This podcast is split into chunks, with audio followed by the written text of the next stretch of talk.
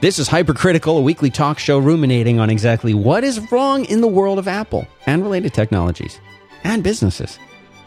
Nothing is so perfect that it can't be complained about by John Siracusa, the founder of Hypercritical.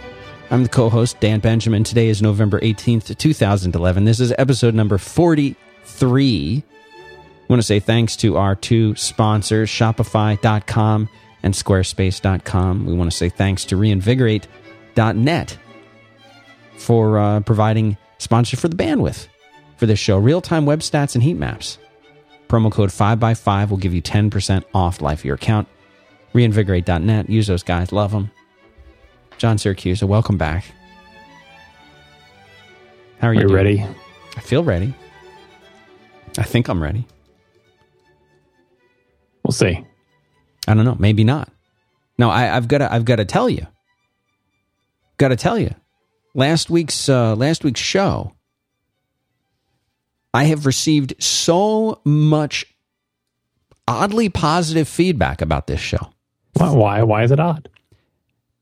Be, because usually I, there's about an equal amount of criticism to compliments, and usually they're by the same people. But I, I will I will tell you this: I'm going to throw a number out at you. Okay. To, I'm ready. To date, hypercritical episode number 42. Let me pull this out. Hypercritical uh, number 42. If I can uh, if I can spell it right. If I can do the, the correct search for it. Has I mean do you want to do you want to guess at this? What am I guessing at? The number of downloads? Oh, I don't know. I have no idea. You want to take a guess? I'll save it. I'll save it for later. All right. I mean, yeah, I, you don't tell me download numbers routinely, so I have no idea what uh, what average is or whatever. All right. So yeah, uh, the I think the reaction to the last show was overwhelmingly positive, and I guess that is surprising because you're right. Most of the shows, it's like there are, there's a strong contingent of people who disagree. I think I, I don't know what it was with this one, but the the, the thing I see, saw on this show was that most of the feedback that I got, or there was a lot of feedback, and most of it didn't come through the five by five feedback form. Normally, it's like after each show, the majority of the feedback I get comes through that form. This time, the stuff that came through that form was still positive, but I got lots of like lots of email to my Ars Technica email address. Yeah. Lots of stuff on Twitter that was just replying to me. You were included in all of those too. So you didn't you see like a lot more Twitter feedback this time than A before? lot. Yeah, a lot. Yeah, so it was uh, very positive. Uh, um, this show, this is going to be still about the Jobs bio for people who are wondering, uh, and all the follow up is going to be about the previous show on the Jobs bio. It's hard not to make this show 100% just a meta show about the feedback about the previous show. I will try to avoid that and just make it 50% uh, about that. uh, so let's go because I want to. I want, don't want to uh, run out of time.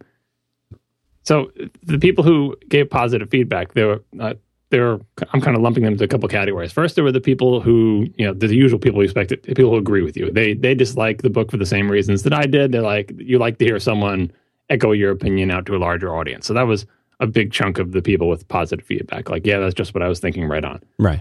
Uh, then there was people who read the book and were not blown away by it, uh, but couldn't put their finger on what the problem was, and listening to the show sort of crystallized their dissatisfaction or highlighted one aspect of their dissatisfaction. Then there was a pretty large group of people who just like hearing me complain about stuff, uh, which which makes sense because you figure if you're going to be a long time listener of my podcast, you, you would you know you would be the type of person who might like hearing me complain about stuff, and they, I think they would be just as happy if I complained about toasters or whatever.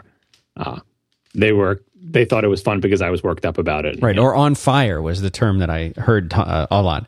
Siracusa was on fire on that last episode. And you're right. I think there are a handful of people who just very simply, they just enjoyed hearing you express your strong emotion about the topic. Right. It was that simple. They didn't, they didn't care what, what the topic was. It just so happened that they, they loved to hear you riled up. And I am Right. certain, I'm certainly in that camp. Yeah, and I, and I like hearing other people on other podcasts do that, so I understand that sentiment. Um, and then finally, uh, mixed throughout this group were people. This is all the positive people, by the way, were the people who had their own complaints. They would be like, yeah, everything you said, and and then they would list all the things that they didn't like about the book. Uh, in particular, a lot of people wanted to show the little uh, niggly things that they happened to notice that I didn't mention in the show. I, I made a few notes of a couple of them. I'm sorry I didn't remember the people's names, but uh, it was a lot of feedback. Uh, one one person said, uh, "Did you notice that they that they said the the Black Forest was in Bavaria when it's not actually in Bavaria?" I didn't know this because I don't know much about uh, German geography. Uh, a couple people complained that in the audiobook version, which I'd never listened to, that the audiobook person pronounces Mac OS 10 as Mac OS X. But then I got one person who complained that the audiobook said Mac OS 10 instead of Mac OS X. So I don't know what the audiobook actually says. But, but, you know, one person complained that they uh, misspelled the word Aikido. They forgot an I in there, which seems strange because he figured, uh, I guess that's not a spell check wouldn't catch that, but you think a book editor or spell check. But, you know, so a lot of people wanted to share their own opinion. So that's pretty much how the the positive uh, feedback broke down. Um, but there was negative feedback. There was a large volume of feedback, period. So just because it was overwhelmingly positive, there was still more negative feedback than usual in terms in raw numbers. You know, so there was like a hundred tweets and emails. Uh, you know, there was like ten negative ones, but ten is n- more than we normally get.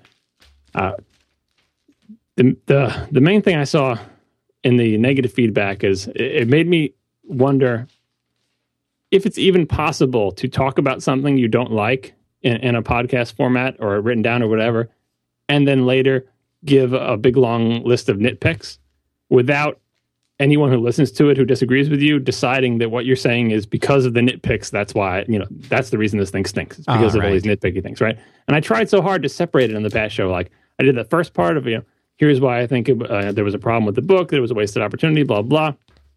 And then I said, okay, and now here's a bunch of nitpicky stuff. Trying to separate them so that people don't think that these nitpicky things are the main primary reason why this book is bad. So lots of people were arguing against the position I didn't take. You know, oh, you don't uh, little errors like that don't make a book bad. You're crazy. Uh, you know, and it's, it's just very difficult to. I mean, I don't think I could have been more clear, and maybe, maybe I could have been more clear. But like, I I really tried to hammer home. You know, here is why I think the book is not successful as it should have been, and then also here's these nitpick things, right? Um, and so maybe it's just like no matter what I said, once I started doing that list, uh, people either just not interested in the first things that I had to say or just bounced off them. And then once they got to the nitpicky stuff, since they disagree with me, like these are people who like the book or disagree with my opinion of it, they're going to latch on to that because it's easy to, uh, to attack, right? Or and some people just don't like nitpicking.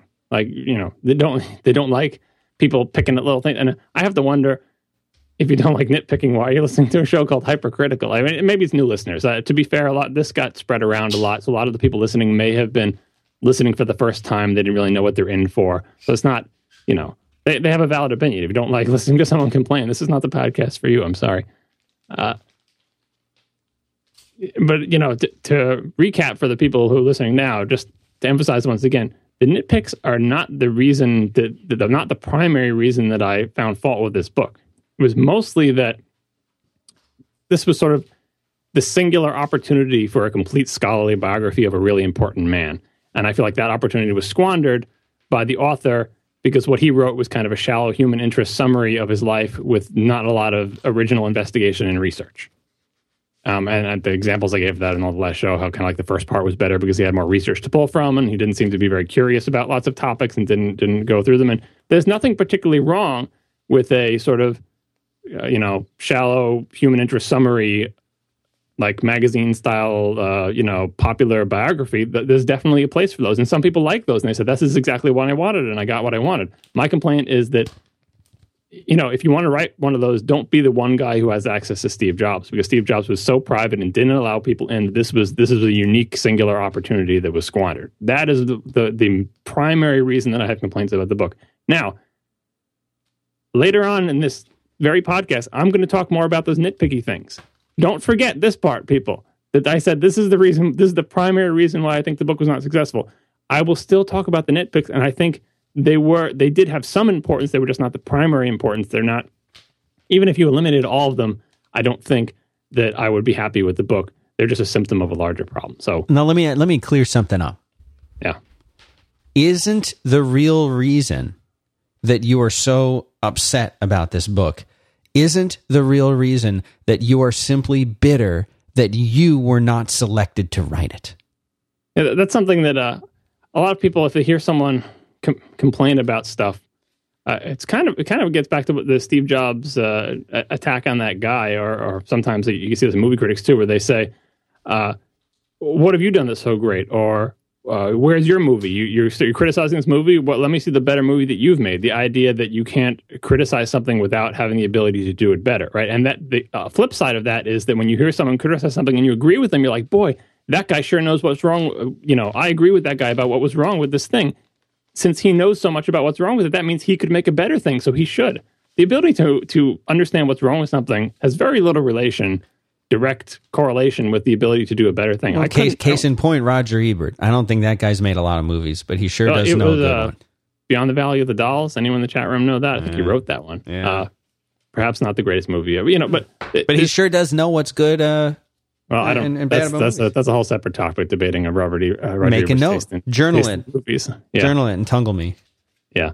I, but yeah, so I, I understand the sentiment of those people, but I've never written a book. Writing a book is really hard. You know, it, it took two years. This wasn't his main. I don't think it was Isaacson's main job for two years, but it was two years. You know, of pretty steady work and tons of interviews and talking to people. Uh, and and I don't think he did a good enough job and didn't do it thoroughly enough. So to do a really good job you'd have to send me back in time multiple years uh, and somehow support me for for multiple years of intensive research. And I would still probably do a cruddy job, as it would be my very first book that I've ever written. So just because you agree with me about what's wrong with it and think that I I you know I was right about that stuff doesn't mean I could do a better job.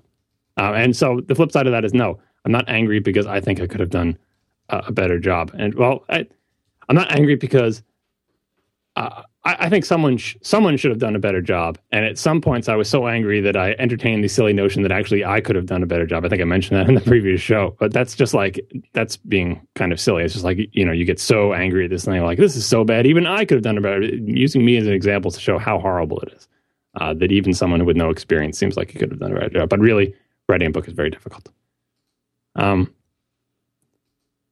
so a lot, a lot, of the reactions I saw from the people who agreed with me were like, uh, I was looking forward to reading this book, but now that I heard the show, I'm not looking forward to it. Or I was going to get this book for Christmas, or I, or I had an order and I canceled my order for the book. Uh, and some other people were asking, like, all these bad things, do you think I should still read the book? Uh, as I think I said in the other show, but I'll make it more clear now. There's information in this book that can't be found, found elsewhere because he had exclusive access to Steve Jobs. Nobody else did. And complete access, right?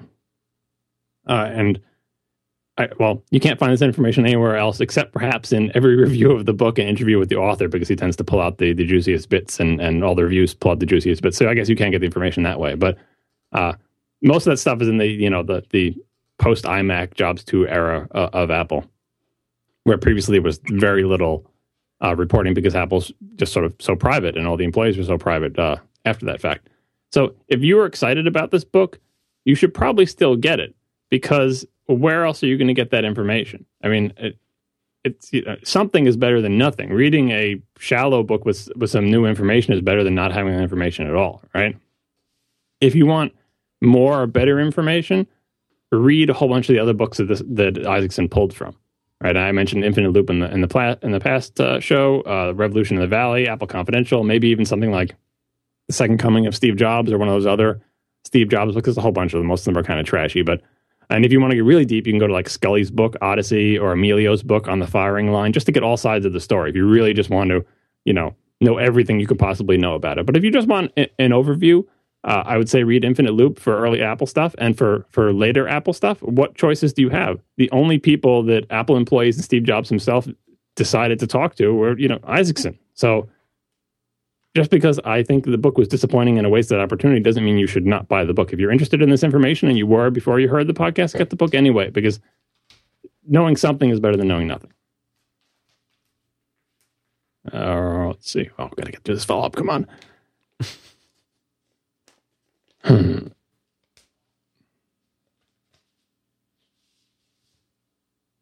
So the nitpickers, the the nitpicking objectors, people who don't like the nitpicking. Uh, I already went over that, you know, this is not the main reason I didn't like the book. But now I do want to actually discuss the nitpicking. And again, try not to lose sight of the context for the nitpicking okay. and my complaints about it. Uh, so, my question for the anti nitpicking people is what kind of errors are permissible in a book of this type, like in a biography? You know, so some might say uh, if someone got a date wrong by a day, like it was April 22nd to April 21st, that's a permissible error, right? Or if someone misspelled uh, someone's name or a pro- other proper noun or something, uh, as long as we all knew who they were talking about, that's a permissible type of error. Uh, I think we can all agree that you know there's always going to be errors, and some errors are, are not worth getting worked up about, right? That's kind of the root of the anti nitpicking people. Is like these are, these errors don't change the content or meaning of the book, right? You shouldn't get worked up about them. My question on that concept is given that concept of permissible errors, is there a count limit beyond which those formerly permissible errors become non permissible? What if every proper noun in the book was misspelled? What if it was misspelled differently each time? You could still tell who it was, right? But like there, there has to be a, a, a limit because if literally every proper noun was spelled incorrectly in a new, incorrect, different way every time, even if you could 100% understand who they were talking about, you'd be annoyed by it, right? Obviously these are extremes. One extreme is like one or two errors that no one cares about, and the other extreme is just a massive number. And these are the same types of errors. Very, you know, the, the quote unquote permissible errors, right? So that's the first point I want to make that no matter how minor the error, n- the number of them, the quantity is meaningful, right? Uh, the second point I want to make is the, the whole notion that people say, well, yeah, of course there are errors. The book was rushed out, right? Because, that, you know, I've heard that a lot. That that yes, people big, are this was well, the book was rushed. How how can you blame him? Why why be angry at him? The book was rushed.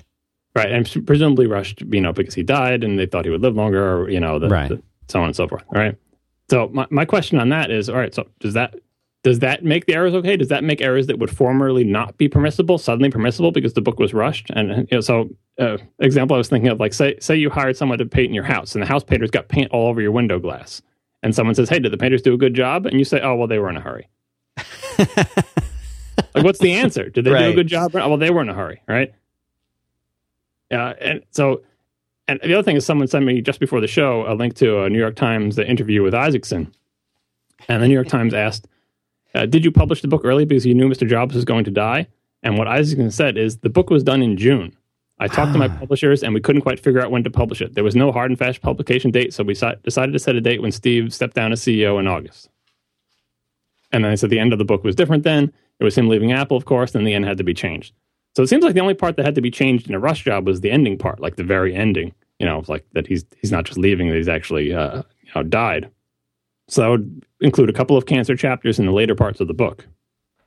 So I don't know. Maybe maybe he was done with it in June and the editing wasn't done. Uh, I don't know. But either way, it was rushed. Is not. It doesn't make doesn't change the the the, the nature of the errors to be more permissible. You know, I, it, it's just an excuse. It's like it's like the house painters who were in a hurry. Well, so what? It's still a bad job painting the house. Uh, and and the thing about biography is, like, if you don't care, if you don't care about factual errors in a biography, what do you care about? What are you looking for in a biography? Uh, obviously, again, there are errors that are that seem minor and that are permissible, but the the number and severity of factual errors in this book, regardless of their cause, oh, it was rushed or whatever, it'll be fixed in later versions. It it lessens the value of the books. It makes it a worse book. Bi- bi- one of the important things biography should get right is the facts of the of the person's life who they're talking about, and the facts aren't just how things are spelled, but you know, significant factors of you know, who did what, who did what on what date, uh, you know, product decisions, and what you know evolving classic Mac OS versus going with the NeXT operating system. Like they, the errors in this book escalated way beyond what I would consider permissible. And of the quote unquote permissible errors, there was a large number of them. So I, I, think this lessens the quality of the book. Again, this is not why the book, the major reason that the book was disappointing to me, but it's like a symptom of other problems. And it, it you know, it's a demerit. It's it counts in the negative column for a biography. And it, you know, the the sort of apologists for this book, I don't know what quite their motivation is, but like it's okay to have lots of factual errors in a biography. Not a big deal. It was rushed. I, I just don't get that mindset. It doesn't mean that you say the book is horrible and you should never read it. I just said that you should read this to get the information out of it. And people may read it and enjoy it because this is exactly what they're looking for. I just think it's a missed opportunity uh, because it was a unique opportunity. So we had some misinterpretations of what I said. I had a section in the last podcast that was uh, Steve Jobs' enemy of progress or something like that.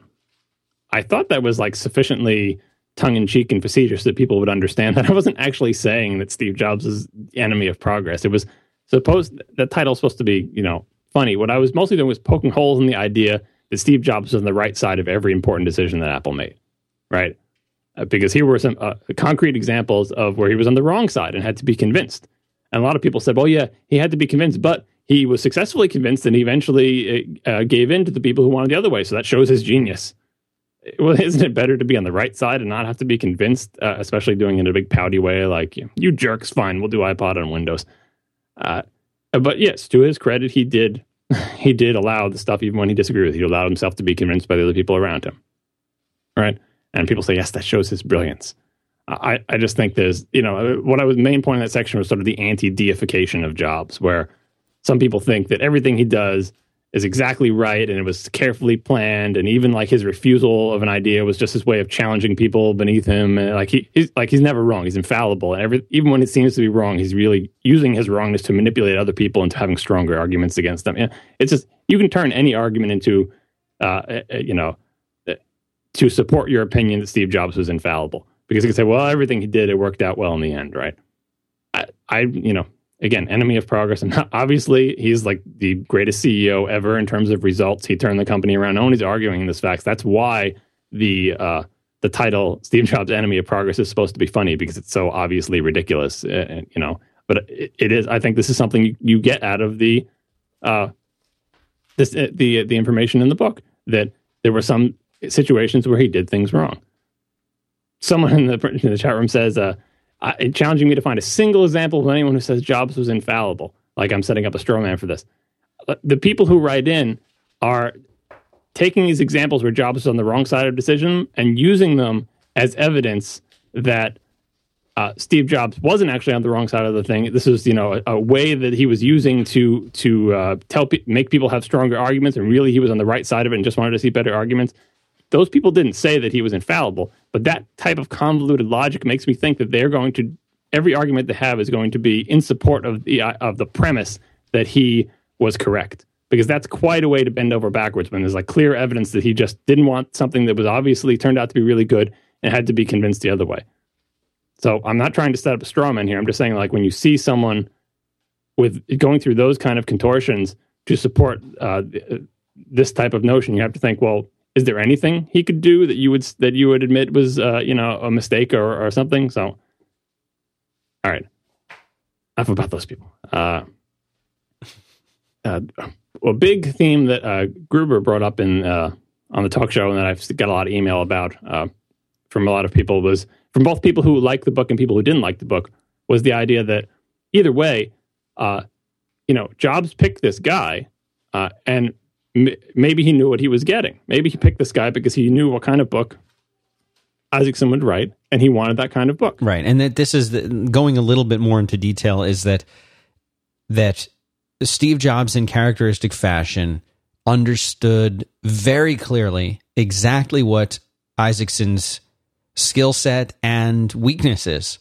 were and that he selected him as opposed to any of the other people that we mentioned on any of the other shows or you because he knew that this is exactly the kind of book that he would write and this is the kind of book he wanted to leave behind for the world.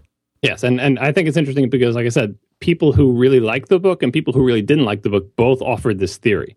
Uh, the first thing I have to say about this theory is I think it smells a little bit like to me another example of the you know the, the cult of jobs where everything he does is like a super master plan and he's infallible and is you know he exactly knew what kind of book this guy would write and you know or he picked him because he knew he could manipulate him into writing the book that he wanted. Despite the fact that jobs insisted that he never be, seen see anything in the book have no limits on what his access is or whatever and yet still he just knew like by by picking this guy he could see the future of the exact book he would i think i find that far fetched that Steve Jobs would think that he could do that, and far fetched that he would, would be successfully pull it off. I I think that's based on a, a, silly premise of infallibility, which, if anything, should be cut down by all the rest of this book showing how human Steve Jobs really was. Uh, now, there is a possibility that he thought whoever he picked that Jobs thought he could steer the conversation a certain way because he's you know a master manipulator in his own mind and in in reality in many cases, right? Uh, and so he had to know something like, you know, Isaacson is kind of a news magazine type guy from Time. He kind of knew the type of stuff he would write about. Uh, but I have a hard time believing that. Like the the one thing I'll give Isaacson credit for is that I think if Jobs tried to refuse to talk about a certain topic, or, like you know just fenced him off and didn't like did type of evasive stuff you do when you have a reporter. Like say a reporter is talking to a politician the, the reporter tries to nail him down. If the reporter stonewalls on something you know if the, if the subject stonewalls on something that's something that isaacson would have written about. He would have been like i tried to talk to jobs about what's this thing that i thought was really important and he stonewalled me so i had to go around him and i had to press him on and i had to find other like that's just reporter chasing a story. So i have a hard time believing that isaacson was thwarted by Jobs, either by Jobs telling people not to talk to him or refusing, you know, like there was some hidden agenda that I just wouldn't write about that because that's his bread and butter. The press saying, I tried to get this information, but I, they love, you know, like in 60 minutes, they love showing you getting the door slammed in their faces or whatever. Like that's just solid, regular, you know, TV, magazine, news reporting.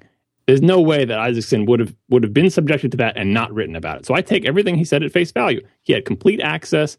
Jobs said nothing was off limits. He was allowed to talk to everybody all evidence points to that. Every all rationality points to that. So if that's the case, I, I don't think that Jobs could have manipulated the content in any real way, given the universal access and given the fact that that Jobs never pressed back on it, right?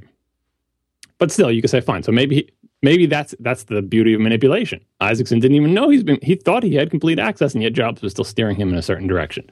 All right. So my second answer to the, the Jobs picked this guy because he wanted it this way is either way, either way you believe he did it or didn't, or was successful or wasn't. You can say the same thing about the Star Wars special editions and the prequels. George Lucas wanted it this way. This doesn't make it good. That you know, it's it's again, it's the, the cult of Jobs. Well, because Jobs wanted it this way, you know, therefore it is good. No, I don't, I don't really care what Jobs wanted. It's like he wanted his book to be, you know, obviously he gets to pick who he gets to pick, but as an important historical figure, I am disappointed that I didn't get a better, more thorough, uh, more thoroughly researched uh, biography with access to the actual person and all the all the people involved. Right.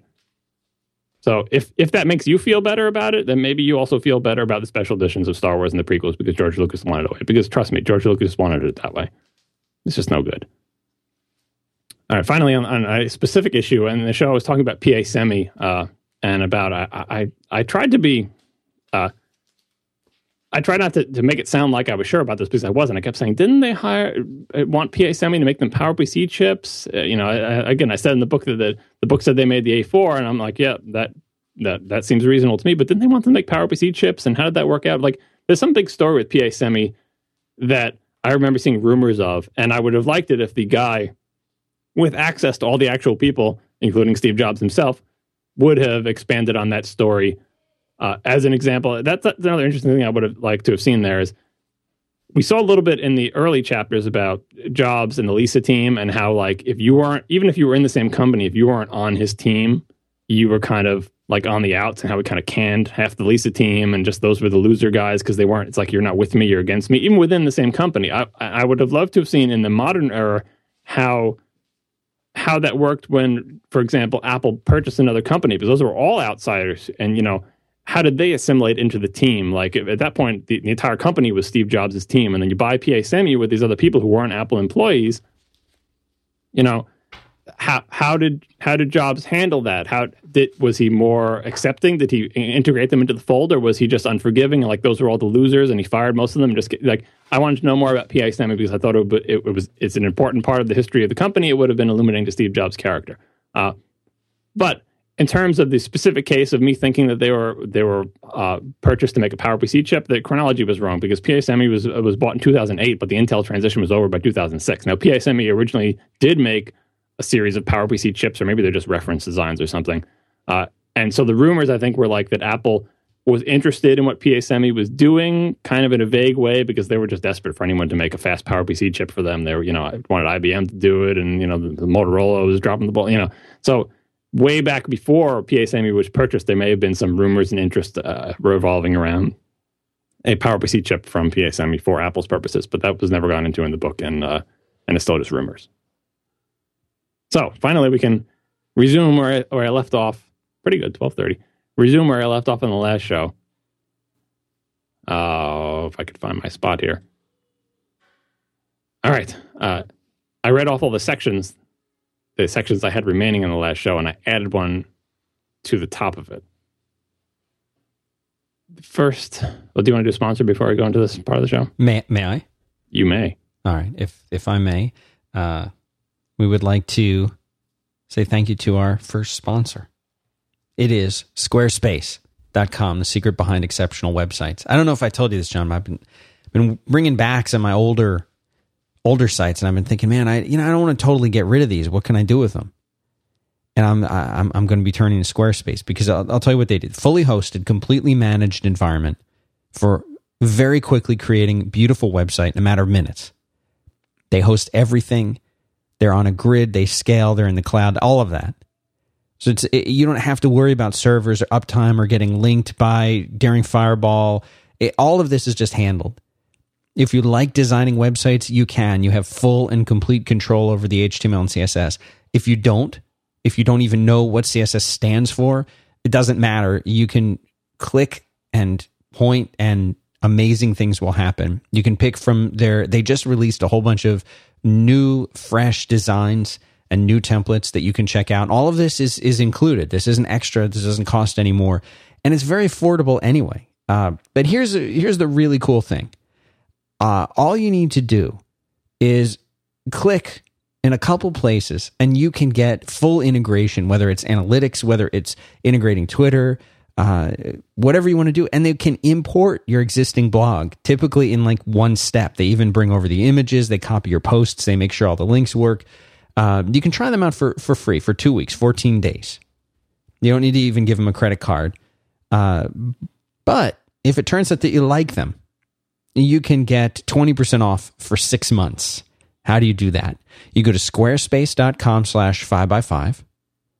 And once you're there, you use the coupon code EmotionChip11. So emotion chip spelled out and then uh, the number 11. And you'll get 20% off for six months. Squarespace.com.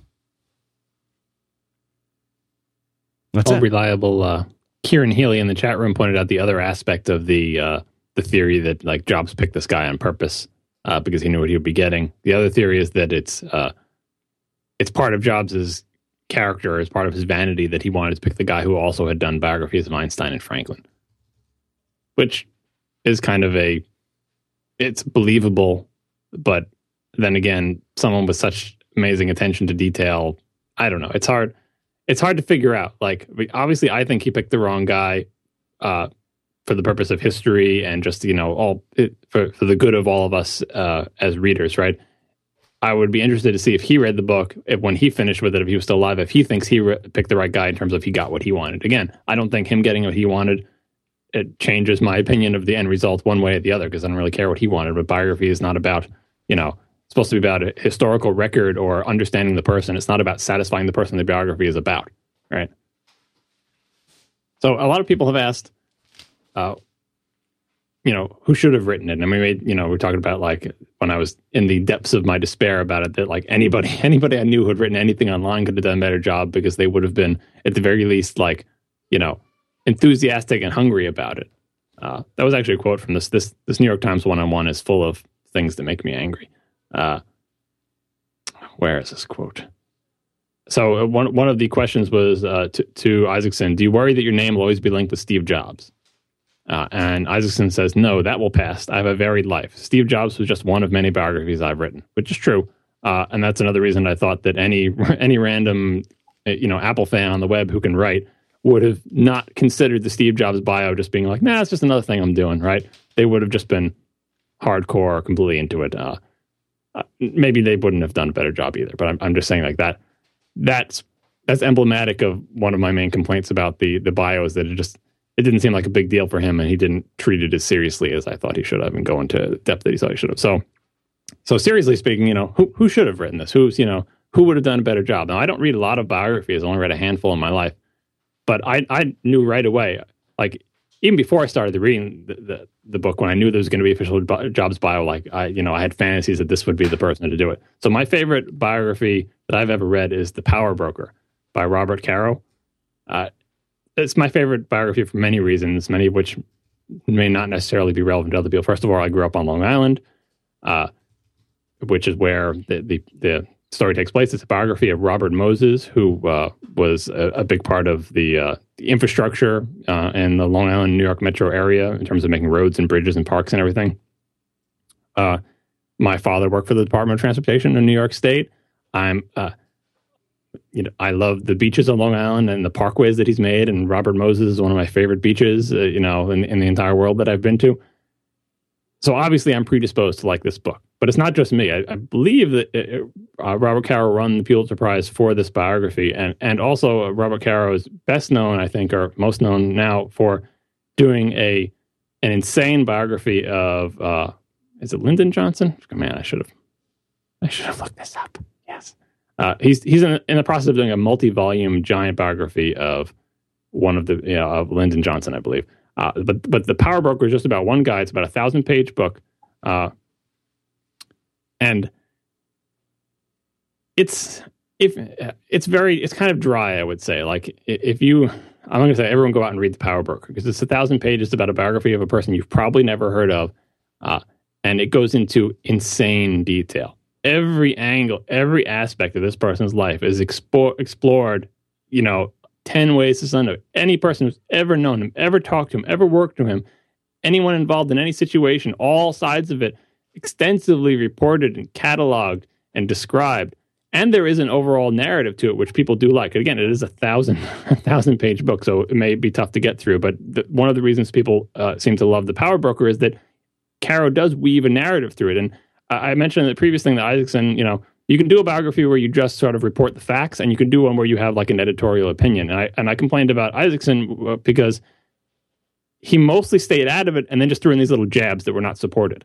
Caro takes the approach of he's got an opinion of of the life of of Robert Moses, he's got a story he's got a narrative that he's built and he hasn't he didn't come in with the narrative. He didn't come in and say here's what i think uh, i think robert moses is a jerk and i'm going to build a book around that. He, he arrived at the narrative by studying the life extensively and then weave that narrative into it to help you understand the significance of every event and how it was influenced by the character of the person and how it changed the character of the person. So that's why people really love this biography. Uh, it was it was finished in 1974 so it's a very old book and it talks about events that were happening before then. Uh, Robert Moses, I think, died in like uh, the early 80s. So Robert Moses was alive when this book was written. And if you read this book, uh, like if you really want to know what do I think a great biography is, read this book. It's a thousand pages. When you're done with it, I hope you will understand what what in my dreams I expected out of Steve Jobs' Jobs biography. Right. Uh, so this is that's the type of person to do it.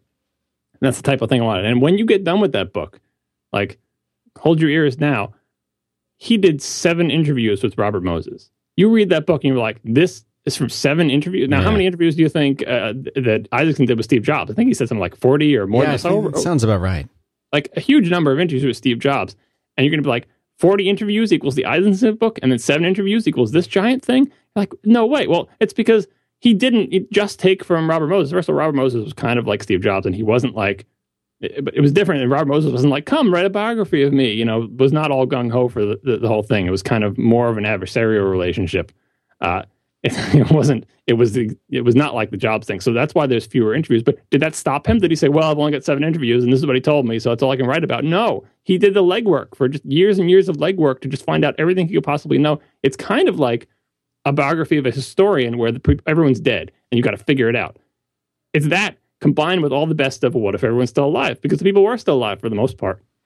He talked to everyone involved, everyone, and just did his homework and just made so much more insightful, compelling, informative, educational biography than this Isaacson thing. Now, this is uh, people can say this is a, high standard. Oh, so it should have been a Pulitzer Prize running a, a biography by Robert Caro. Uh, you know, high bar. I understand that. Uh, and and maybe the Lyndon Johnson thing is is too much because it's like you know. Multiple volumes. I think it's still not done. But uh, if anyone wants to read a great biography, read The Power Broker. Uh, and maybe if it was half as good as that, I would have been ecstatic. If, if it was, but the, in my dreams, that's what the Jobs bio would have been like. Someone in the chat room asked how many interviews I would have done with Steve Jobs. Yeah, I was going to ask that. As many as I possibly could. I mean, Why? why How many? Do, do you think that the again? I think you quoted forty. I think I remember reading forty interviews, uh, or, or something along those lines. Now, considering that, do you think that the interviews were limited uh, by Steve Jobs, or do you think that that Isaacson simply felt that did he had enough, or or, or, or why why were there as many as forty, or the flip side, why were there only forty? Well, I- have to think that the major limiting factor was Steve Jobs' schedule. Because, like, how much, you know, he's sick, he's got two companies to run. It's going to be hard to get on his schedule at all. Uh, but on the flip side of that, it wasn't like he had three months to do this and had to jam all the interviews. He had two years. He seems like he, sp- even when he wasn't like interviewing him in terms of like one on one, he seems like he spent a lot of time with him. Like he was with them, he was hanging out right? This is, you know, this is my biography. He's just going to come with me. I'm not sitting down and talking to him in a Q&A session, but he's there seeing stuff happen, right? Uh, so I think, you know, the number of interviews, it seems, I, I'll bet that's as many as they could get, he could get on his schedule. And, and, you know, I don't know if he was doing this as a full-time job. Isaacson was doing this as a full-time job, so maybe he had other things to do too.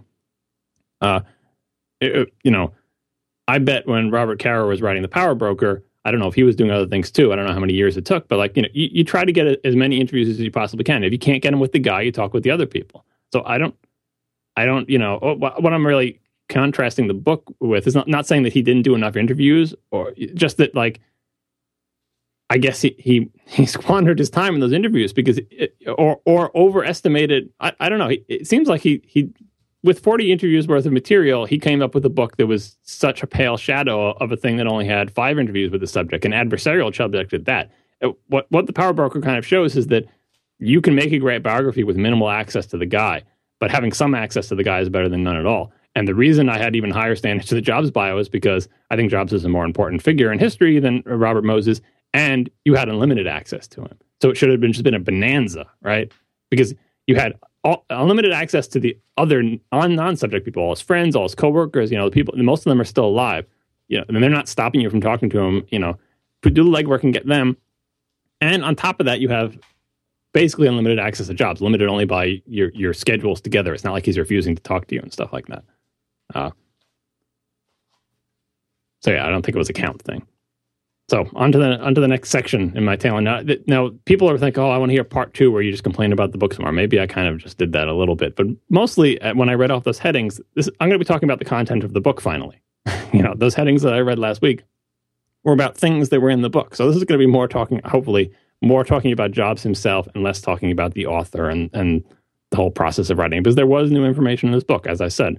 He was the only guy with access. He got stuff that people didn't get because he's the only one the Jobs talked to. So the first section is uh, Jobs the TV watcher. Uh, this is something a lot of people wondered about, like with the whole Apple TV thing, and it's a hobby. Some people said, well, the reason Apple TV stinks is because Steve Jobs doesn't watch TV. Because if he watched TV, he wouldn't be able to tolerate this cruddy thing. Other people said the Apple TV exists because Steve Jobs must watch TV because he's annoyed by actual regular TV and he wants something simpler. And as far as he's concerned, anything is better than that horrible, you know, uh, existing TV system. So there were stories in the book about that. Uh, one was talking about when he was working at Apple at Pixar full time, and he was just kind of burning the candle at both ends and exhausting himself. That he said like when he came home from when he finally got home from work after working these two uh, you know stressful jobs and commuting and everything, all he could do was was plop down and watch a half an hour of TV and vegetate when he got home. Yeah, he couldn't even talk.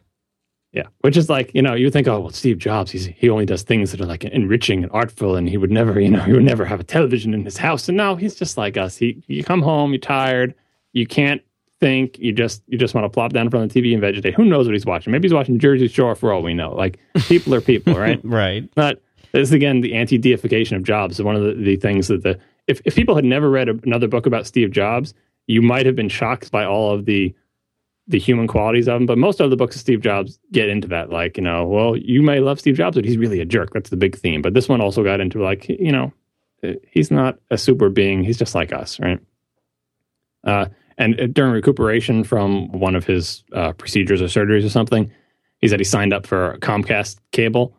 And then, you know, in typical, this is typical Steve Jobs fashion, he called up uh, the, the person who ran Comcast and the, the guy was uh, Brian Roberts, and the guy said, "I thought he was calling to say something nice about it." Uh, Roberts recalled. Instead, he told me it sucks. Yeah, so that's what you can imagine Steve Jobs doing. He signs up for Comcast, gets it all hooked up, sits down in front of it, starts to watch it, and everybody's trying to use that guide or something or whatever. And he's gonna be like, "This is horrible." So this this leads credence to the idea that Steve Steve Jobs understands at a personal level how horrible television is, even if he's not like an obsessive TV watcher.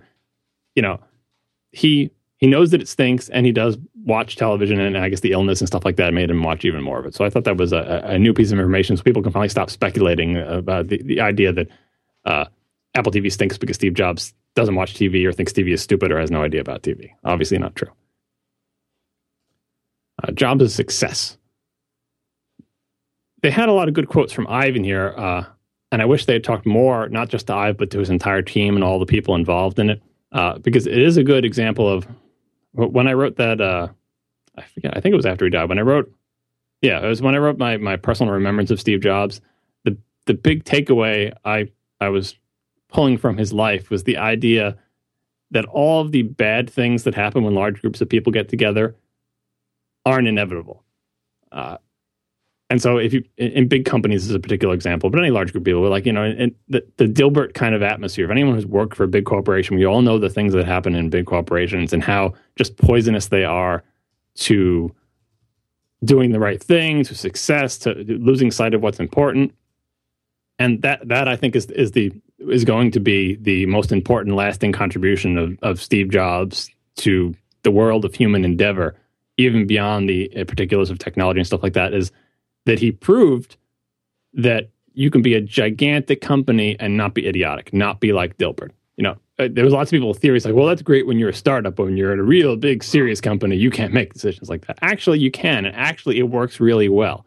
And the reason he was able to do that was because he was in a unique position because he had a huge amount of power, huge loyalty from his employees and the board, and all these other reasons. But like, but you know, it was a perhaps a not a, a unique scenario. And of course, he was, you know, brilliant and and uh, right a lot of the time and stuff like that. But it just it just shows that you can you know you can do it. And so one of the examples that I've gave was before Jobs came back, all the rest of Apple wanted from the design group was the engineers would, would make the computer and then they would hand it off to the design guys and say, okay, put something nice around that and make it, you know, and the engineers would make a cheap thing and, and, the, you know, and they would say, just put, put something on, put a case on that or something like, and that's not what a designer wants to hear. He doesn't want to be given a blob and told to put something around it to make it look nice. That's like uh, Gruber's old essay, uh, Ronco spray on usability. That's like Ronco spray on design. Well, we've already designed the computer, but here you go. Just make it look nice or something and don't make it too expensive. Right. And it, I was about to quit because of this. Because who wants to be in a company like this? Is why companies, you know, that operate like regular companies have trouble attracting great talent and great designers. Uh, you know, like all, you can imagine if you work for like Samsung or Dell or something, and you're a designer and you just really wanted to, you wanted to be the Jony Ive of Dell. You can't because the people at Dell don't value you as much as Steve Jobs understood and valued Ive. So I was ready to quit. And when Jobs took over, he gave Ive a pep talk and you know said, "Look, that's that's not the way it's going to work from now on." You know, I, I'm here now. That's not the way I run the show. Trust me, you should stick around because you and I will work together and we'll make we'll make great things. Uh, another example that that I gave was that he wanted to. Uh, I think it was the iMac. He wanted to put a handle on it, and apparently, putting handles uh, are, are, expensive. Is multiple pieces and a big recess thing, and it has to be strong enough for you to, to grip and all this stuff. Uh, and uh, he's saying that you know uh, you would expect him to say like, and that's what's special about Apple because you know uh, other companies wouldn't have allowed me to make this expensive uh, feature that seems like a frill or whatever. The iMac. What he said instead was that you know when he was arguing for the handle and why why you should get it because the engineering would always be pushing back against him, and then Jobs would come and intercede and say no, we got to do it. Right? He said, Ive says. At the old Apple, I would have lost that argument. Not at another company, but literally at the old Apple. Before Jobs came back, even at Apple, I would have lost the argument for this expensive, seemingly needless handle. But with Jobs there, he said, no, that's cool. I like the handle. I get it. I understand why a designer would want that, and we're keeping it. And I don't care that it costs more money. Uh, again, the iMac case again is saying that it costs sixty dollars to make a case for each iMac, which is three times as much as a regular computer case. And uh, I think this is Isaacson saying this, or paraphrasing something that I've said that other companies would have demanded uh, presentations and studies to show whether, like, are we going to make our money back on this? You know, if we spend 60 bucks on a translucent case, are we going to sell enough more units to make up for the cost of tooling and everything? I'm like, no, there's no, profit and loss study. Right. There's no, you know, return on investment. Job says it looks cool. We're sticking to it. That's what a small company would do. And big companies just, you know, oh, you got to have the PowerPoint presentation. So I'll bring in the finance guys. They got to look at this. That disease is why big companies suck.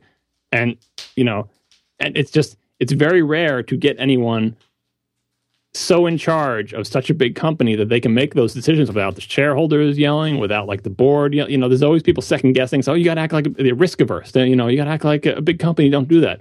Uh, but at Apple, you know, uh, that's not how things work when Jobs came back. And Tim Cook pointed out that, and he said this on earning calls as well. And later, this might have been where it came from in the book, that they don't have uh, profit and loss for divisions, like the the division, uh, you know, for design and engineering and uh, you know manufacturing, all don't have their own profit and loss statements, and, and they're not like they're not like pitted against each other, where they say, well.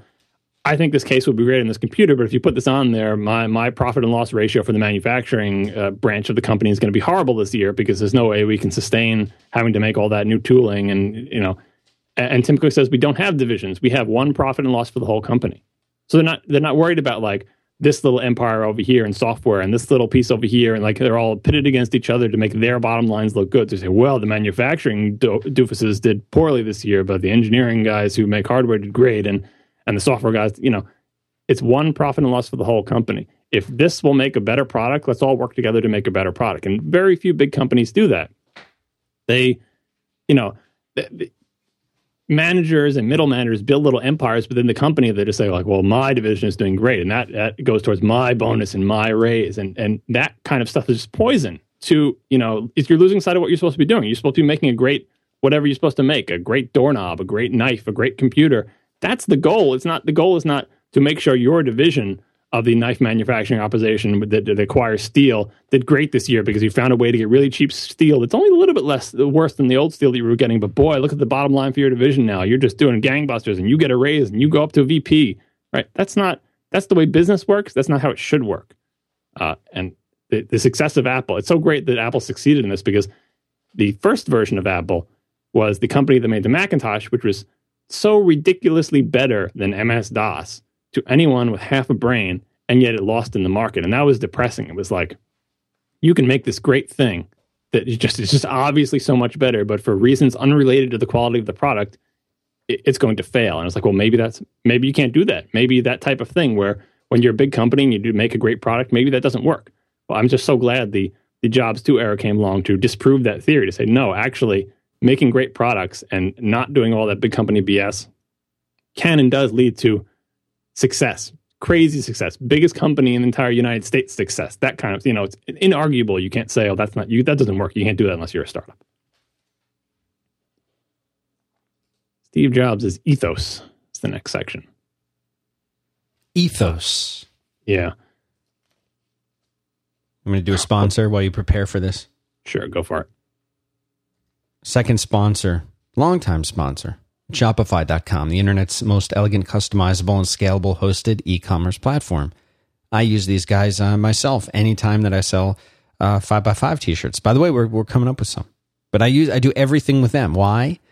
Uh, I know how to do HTML, and CSS, I build websites, I build 5x5. I know how to do I've been doing this for years. Why? Because it, it, they make it easier, they make it faster. Because my time, I would rather be spending my time on the shows with you than like trying to make e-commerce work because it, that that's hard stuff. So what do you get with Shopify? You get your own online store. You can accept credit cards. You can use your own domain if you want or theirs. You customize your store as much as you want or as little as you want. They've got like a hundred, more than a hundred professionally designed templates, or you just do your own. Doesn't matter. There's nothing to download. There's nothing to maintain. There's nothing to worry about, and uh, it's 100% PCI DSS compliant. The hundred. So if you don't even know what that means, it's it's legal stuff that you don't want to deal with on your own.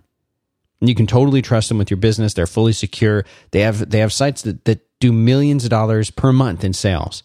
So trust me, yours yours will be just fine here. And uh, for a limited time, you can get three months free. Normally, they give you a month free to try it out. Use use coupon code five by five. You get three months free. And try these guys out. I'm telling you, it doesn't matter what you want to sell. Uh, physical stuff, electronic stuff, you can do it at Shopify.com. Check them out.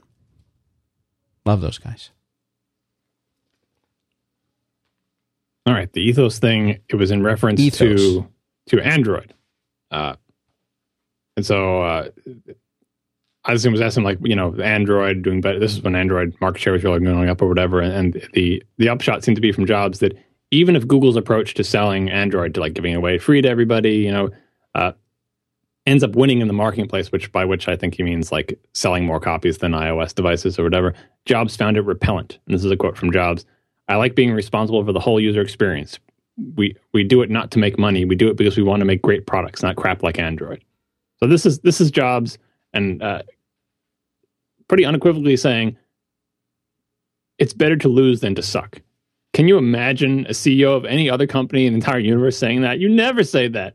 You're going to say to your shareholders, to your board, well, you're right. This uh, even even if even if they're 100 percent right, and that other strategy, that other, even that other company's going to crush us in the market and get more market share, I'd still rather have a better product than than suck and have good market share.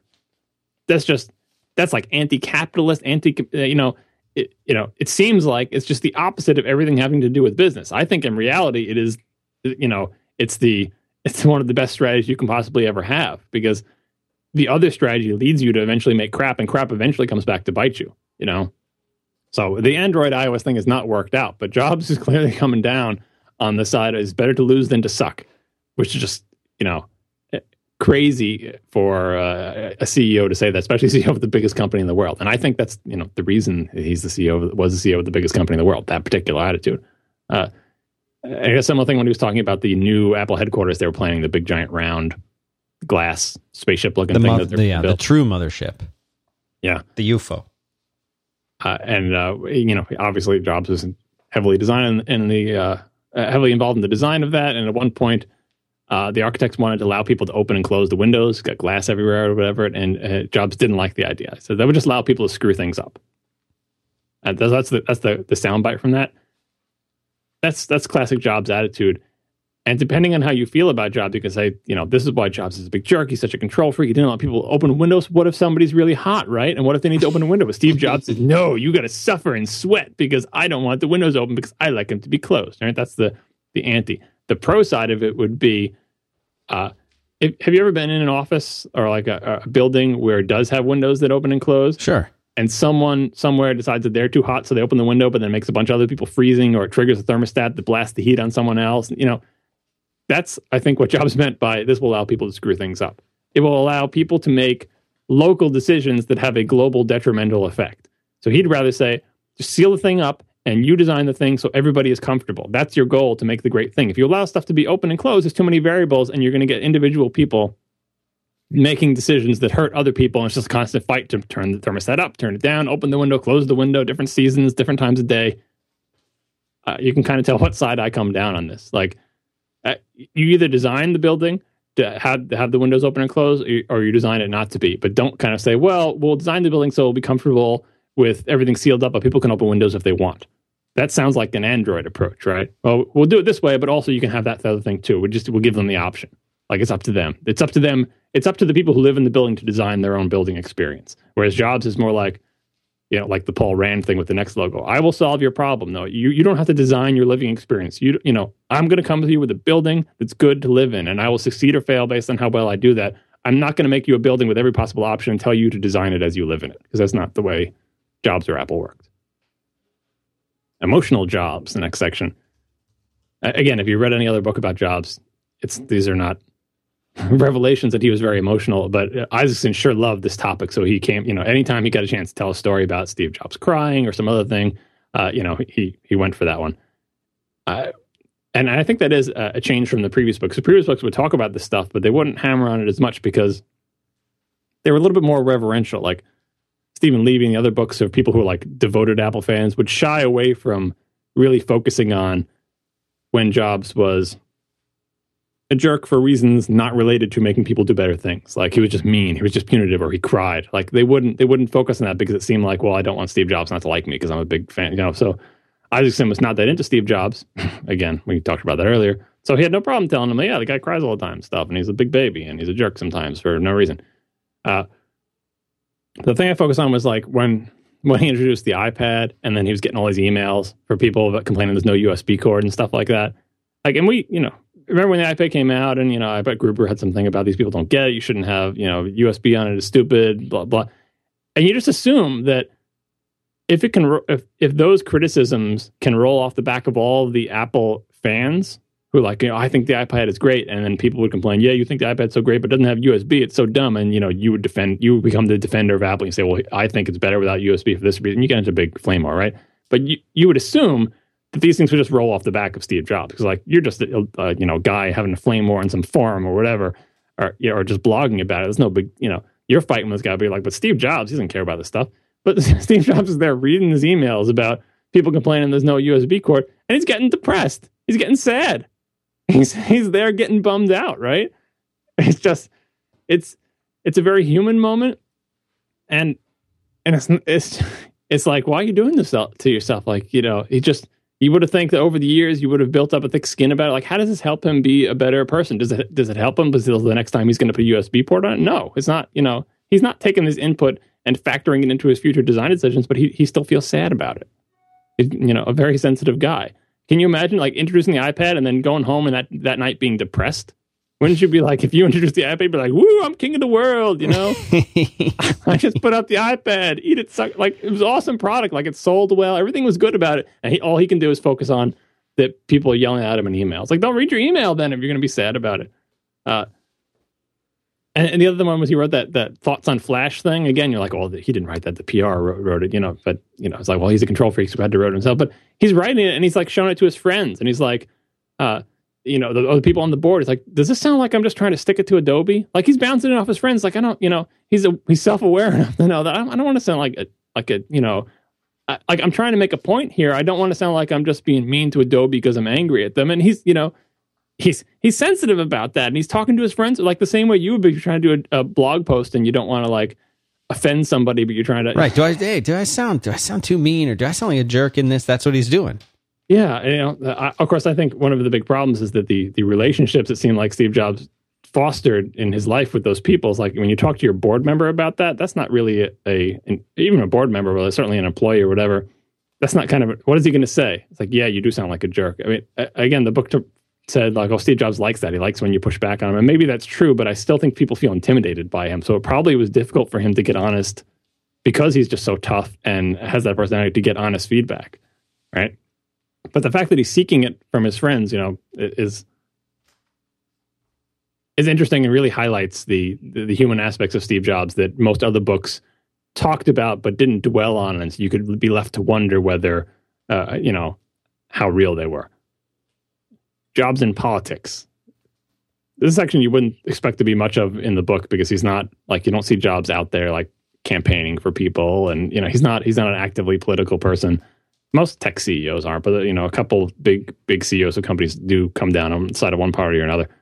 Uh, but Jobs, true to form, is not not a party partisan at all. So the first encounter is when he was talking to uh, Rupert Murdoch, who he's apparently you know buddy buddy with and hangs out with because you know they're two captains of industry. Sure. And I bet they, bet they have a lot in common because you know who else? Who do you have a lot in common with when you're Steve Jobs? I guess Rupert Murdoch, right? Uh, and so he's hanging out with him. But what does he tell him when he comes over to dinner? He says, "There's a quote: You're blowing it with Fox News." should get Rupert Murdoch over dinner and tell him that. And right the best thing is like you can tell Jobs has thought about this. Like if you just put Rupert Murdoch in a room with a bunch of liberals, they like screaming at him about how he's evil and stuff like that what Steve Jobs says, and this is a great example of him, you know, it's not just he has insight and has like narrowed it down to like here's here's the problem with Fox News. And I thought this was one of the best summaries I've ever seen of Fox News. Doesn't get into screaming hysteria, liberal, conservative stuff like that. Uh, this is the quote from Jobs. The axis today is not liberal and conservative. The axis, axis is constructive, destructive, and you've cast your lot with the destructive people. Fox has become an incredibly destructive force in our society.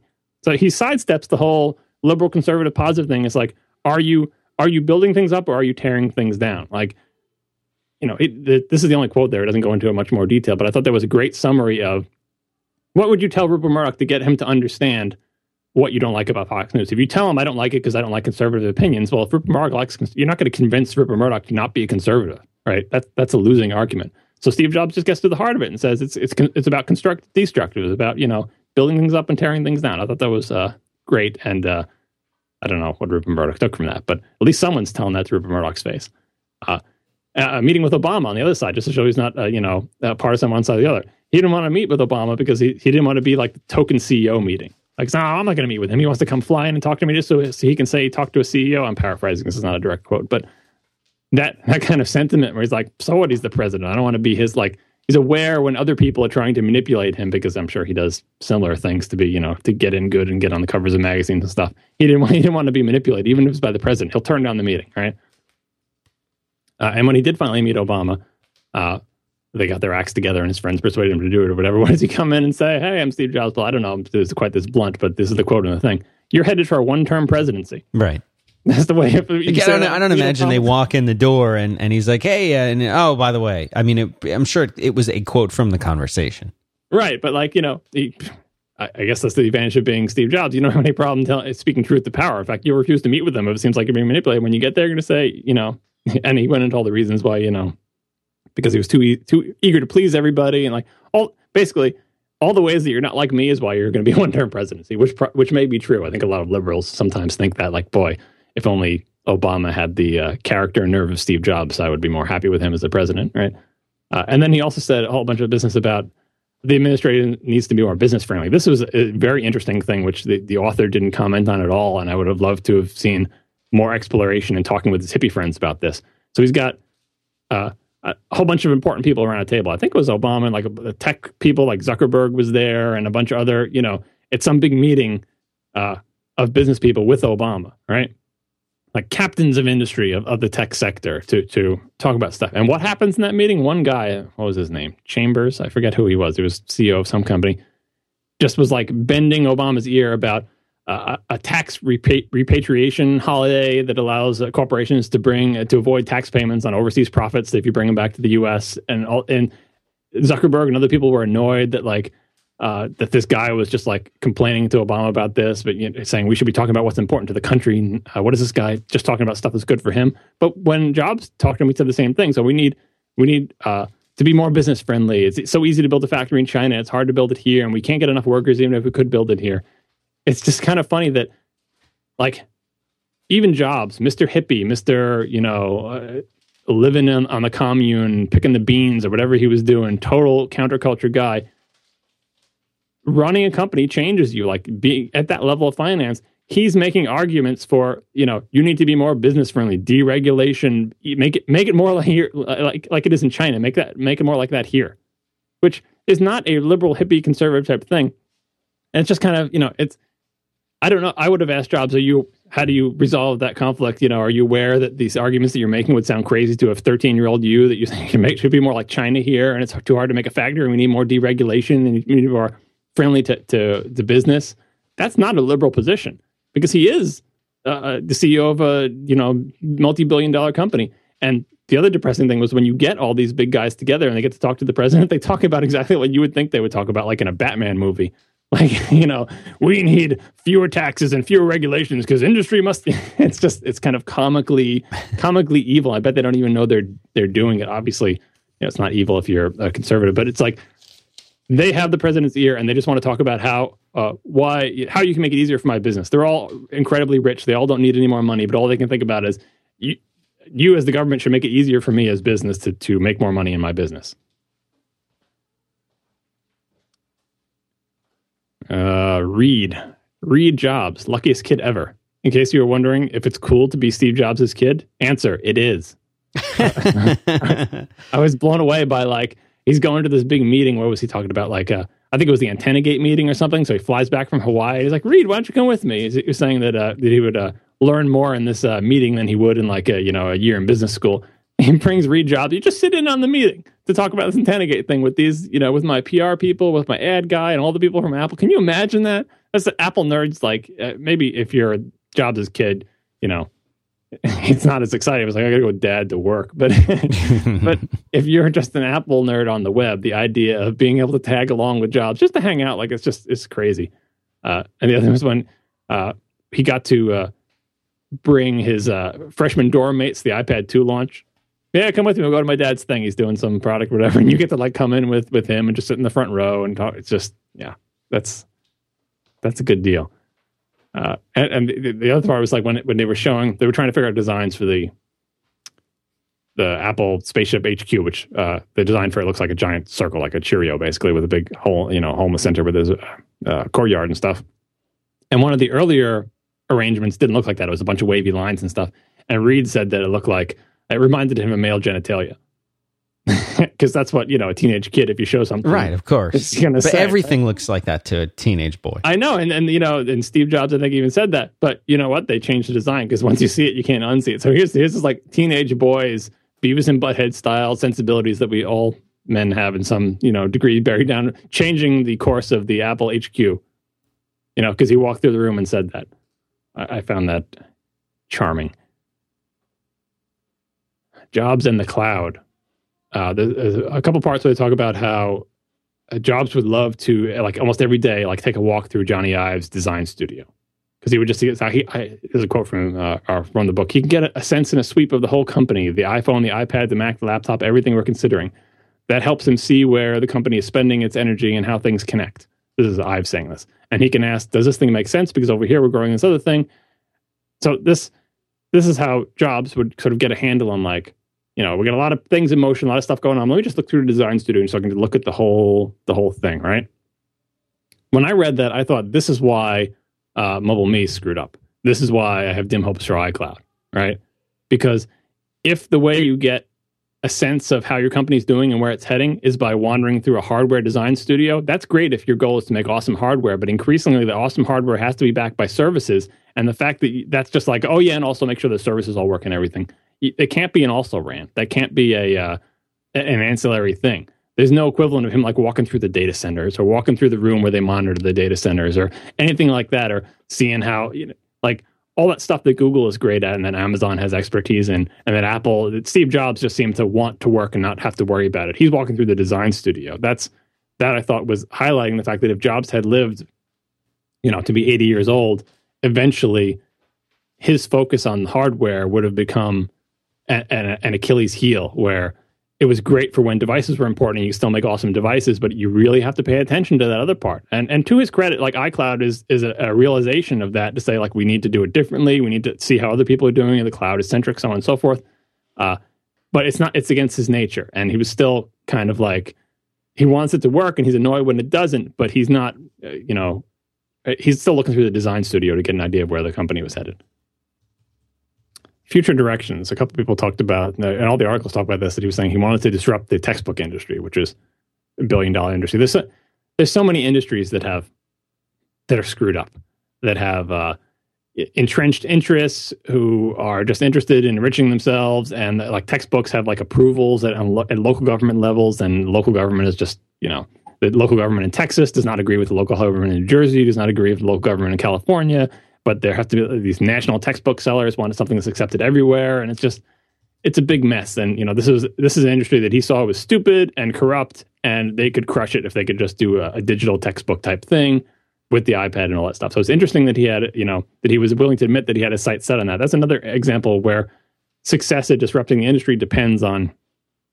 some amount of cooperation or coercion or co-opting of the existing powers I would like to see him do that too, but it's it's a tough thing to pull off. That's that's an example of where you're like, oh well, Jobs is gone, but the combination of Tim Cook on the finance and operations side and Jony Ive on the design side can approximate what he was doing. Well, who's the guy who does the persuading incumbent businesses of a new way of thinking type thing? Like, Tim Cook can get great contracts out of them and negotiate with them, but the whole sort of do you want to sell sugar water line that that Jobs was so good at to to overturn the textbook industry, that's tough sell, and it would you need some charisma for that. And I'm not sure, you know, you can't take Tim Cook and Jony Ive and tape them together and put them into a negotiating room and have them and have them be as persuasive as Steve Jobs was. And even he may not have been able to do it because some people you just can't just can't be convinced. And if anybody can't be convinced, it's probably the textbook industry. Uh, and other future direction, talking about the the, the iCloud thing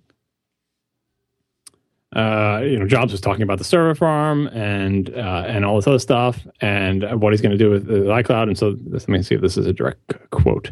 I think this is from Job. Yeah, I'm going to take MobileMe and make it free, and we're going to make syncing content simple. We're building a server farm in North Carolina. We can provide all the syncing you need, and that way we can lock in the customer. It's a direct quote from Jobs. People are thinking like the only reason they're doing iCloud is because they want to lock in the customer, and then the Apple fans will go, "No, they're not trying to." He said.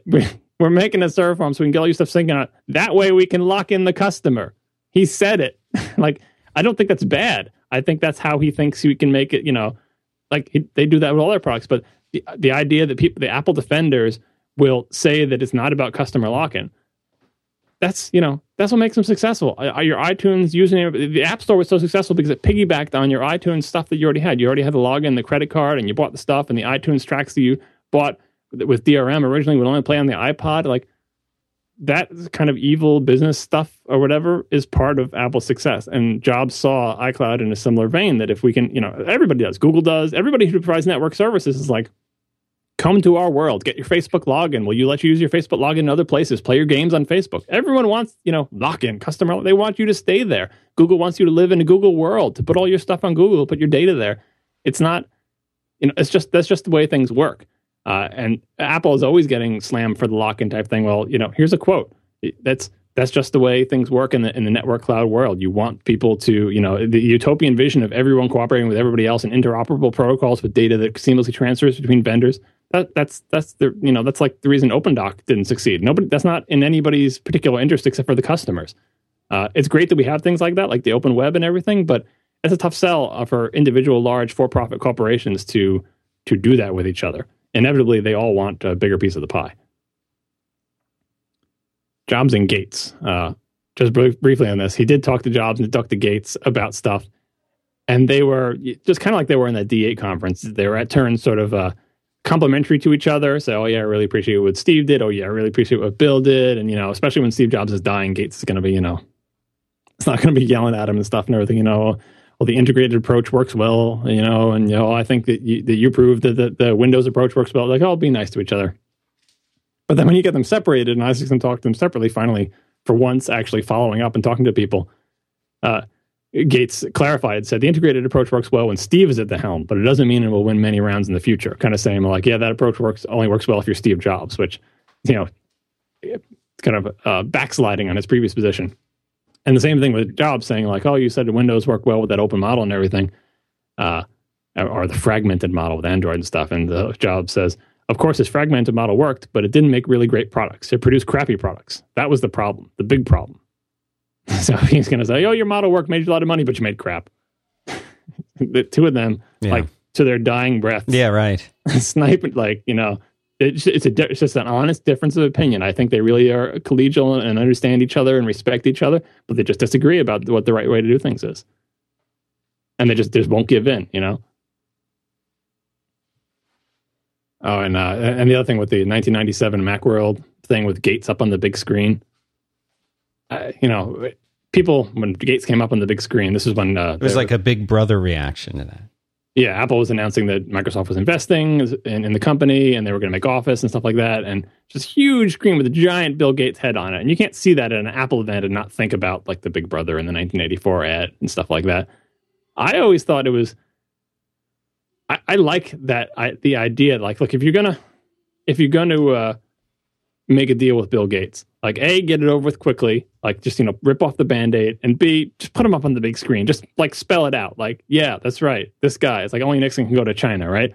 Uh, but in retrospect, Jobs says that, uh, as a quote from him, that was my worst and stupidest staging event ever. It made me look small. Maybe he didn't like it for ego purposes, but I thought it was like, just get out of the way. That's right. This guy, Bill Gates, the big scary dude up there on the screen. We're doing this deal. It's going to happen.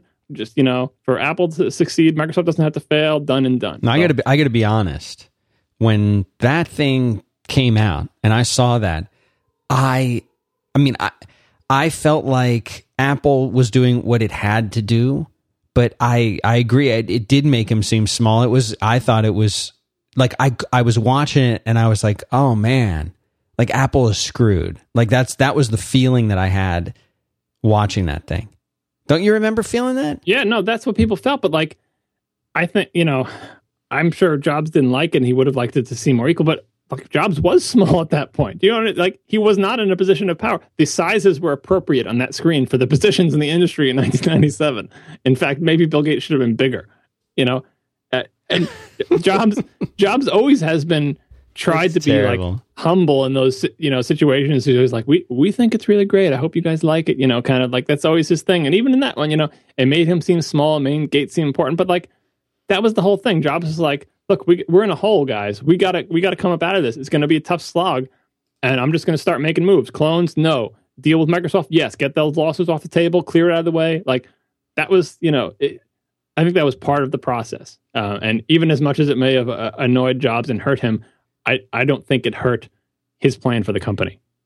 If anything, it helped tamp down expectations. You know, like not like me, me and Microsoft were equal partners. We're going to be great now because it took so many years for them to get out of that hole. It was long, hard work, uh, and that was kind of the, you know, uh, what is it, The darkest right before the sunrise type of uh, situation. Uh, but but yeah, it's interesting.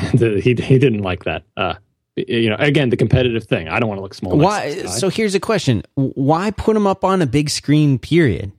Yeah, well, that's this is also Jobs learning the lessons of staging. Where you know previously, like the whole Jobs keynote thing was not it hadn't arrived yet. He had just come back from NeXT, where he hadn't really been giving any big keynotes. Here he is, big of a keynote, and he, you know, what he took away from that was like, next time I'm making sure I know exactly what's going down. Where is the projector going to be? I'm gonna I'm gonna do that thing where you know I'm gonna get three projectors and and uh, precisely align them so it's super bright. I want everything exactly how I want it. I want the stage this color. I want this. You know, that that whole thing he at this point he was like, oh, yeah, I'll just walk on stage and I'll just do my presentation, and didn't realize probably that like, boy, how's this going to look? Right? He right. never made that mistake again. This is the process of him learning.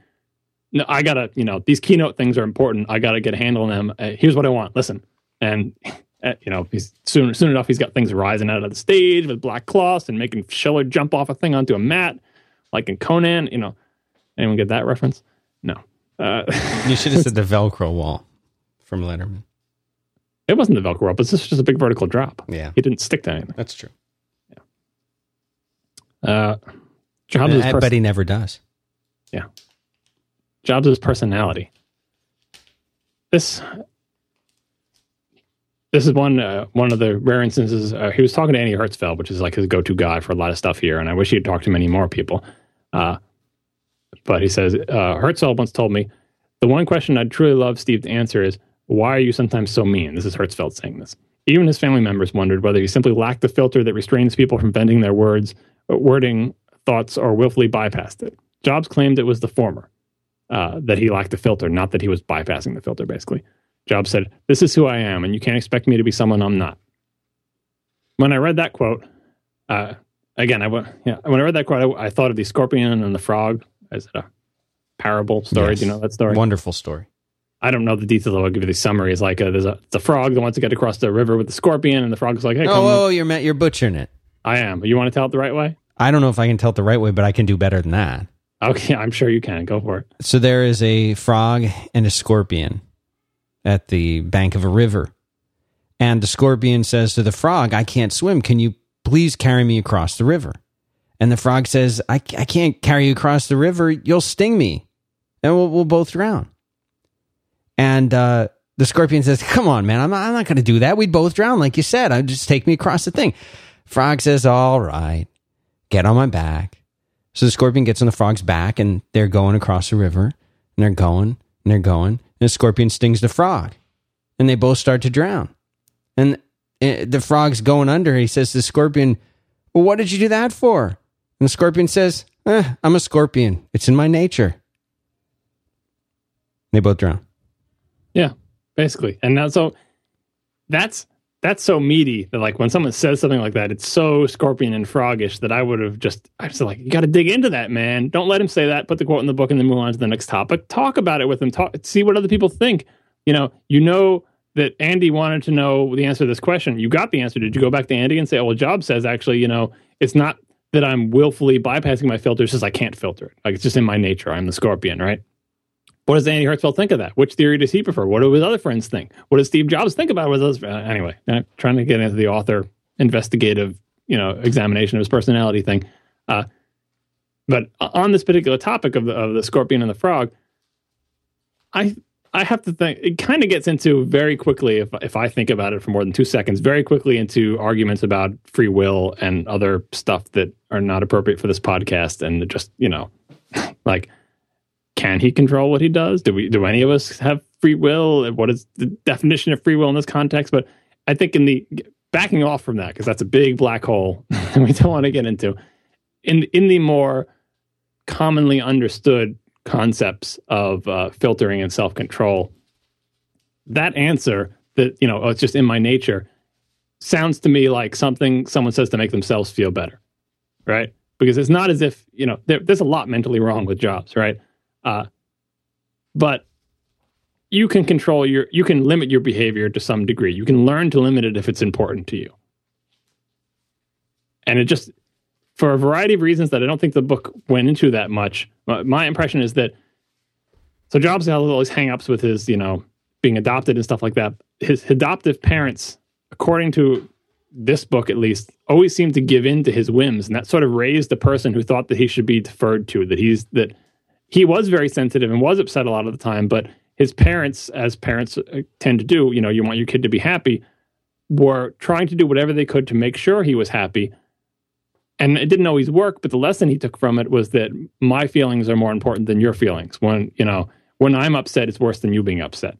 And since he was so sensitive and so able to hurt other people when he did so he's like that, that just seemed to be you know maybe it just is in his nature but it, it, it seemed to have some factor you know in his upbringing and i have to think as you get older and as you learn this is something you could have changed were you not the CEO of Apple? Were you not the CEO of Pixar and a millionaire? Say he was working a nine to five job for you know minimum wage.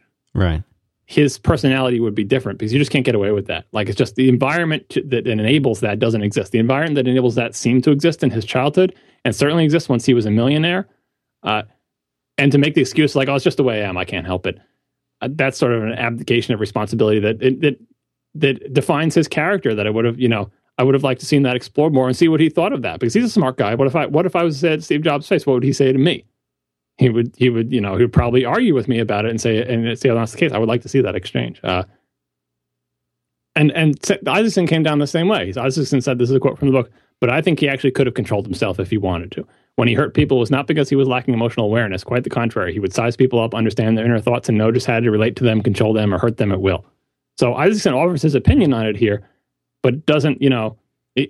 Hertzfeld, Hertzfeld had the question. He went to Jobs and posed the question, got the answer, and then offered his opinion. He didn't take the answer back to Hertzfeld. He didn't ask other people. He didn't do, you know, didn't do due diligence on it. Uh, and that's something I, I, don't.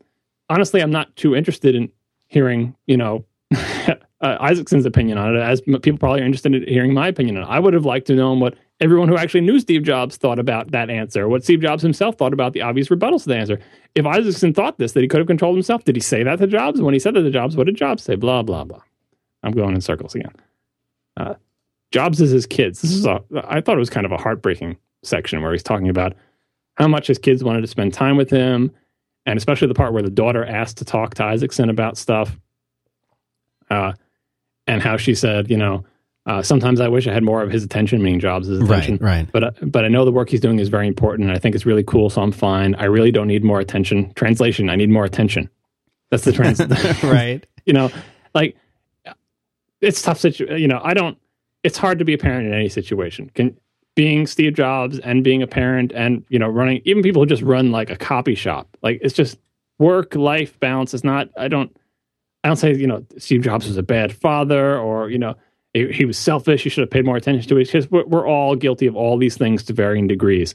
Uh, I don't come away with it demonizing him. Uh, you do feel bad though. That said like in every situation where there's someone who does amazing things, there's probably some aspect of their life that's getting sacrificed for them to accomplish these amazing things. And it's sad when the part that he sacrifices is family life or kids. Uh, even his wife complained about it, saying after two years of him being Jobs being ill, he finally gets a little better, and the kids, uh, they meaning the kids, expected he would focus a bit on them, but he didn't. He just you know went right back to work.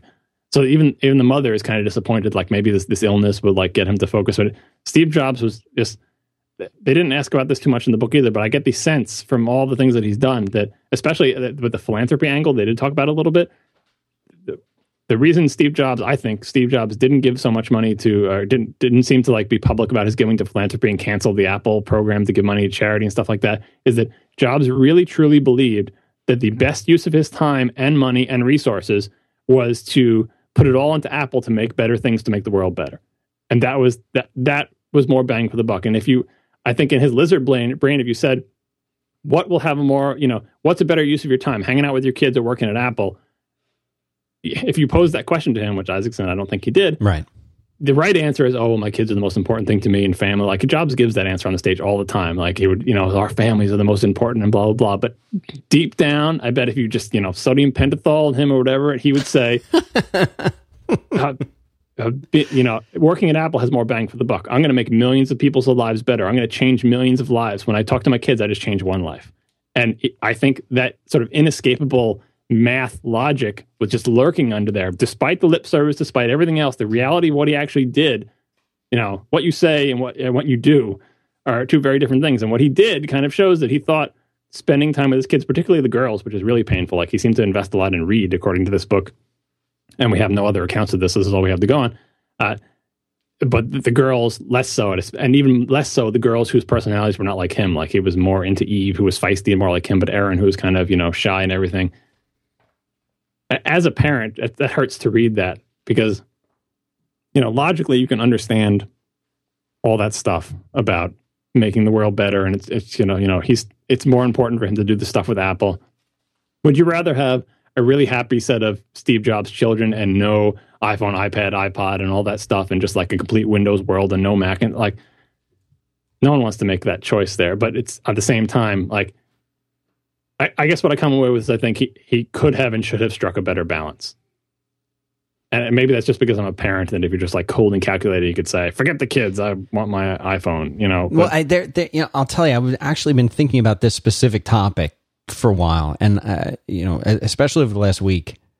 And Steve Jobs is one of, I would think, a small handful of people, very, very small number of people in the world who can actually say, and uh, this may sound callous or whatever, but they can actually say that the work that they're doing is more, maybe more important than like being at home with their kids. Like uh, because so many if if you're looking at this from the let me qualify this by saying if you're looking at it from the statistical logical computer standpoint like if you fed the data to a computer uh, and asked it which is more important computer should steve jobs be at home with his family or should he be at work inventing an iphone which will bring you know look at look at the way that uh, this is gonna this is gonna start to really reach here but look at the way that the iPad has benefited people who cannot otherwise communicate, whether they're kids who have autism or whatever. The way that, the, and I've seen that firsthand, the way that that device is helping people who for years couldn't communicate with their children, who have adult children that they never knew could they even think, and now they know and they're talking to them. Like Steve Jobs had a huge hand in making that happen, and that's happening not in like five or six places, but in hundreds, maybe thousands of homes around the world. Like that's just one example.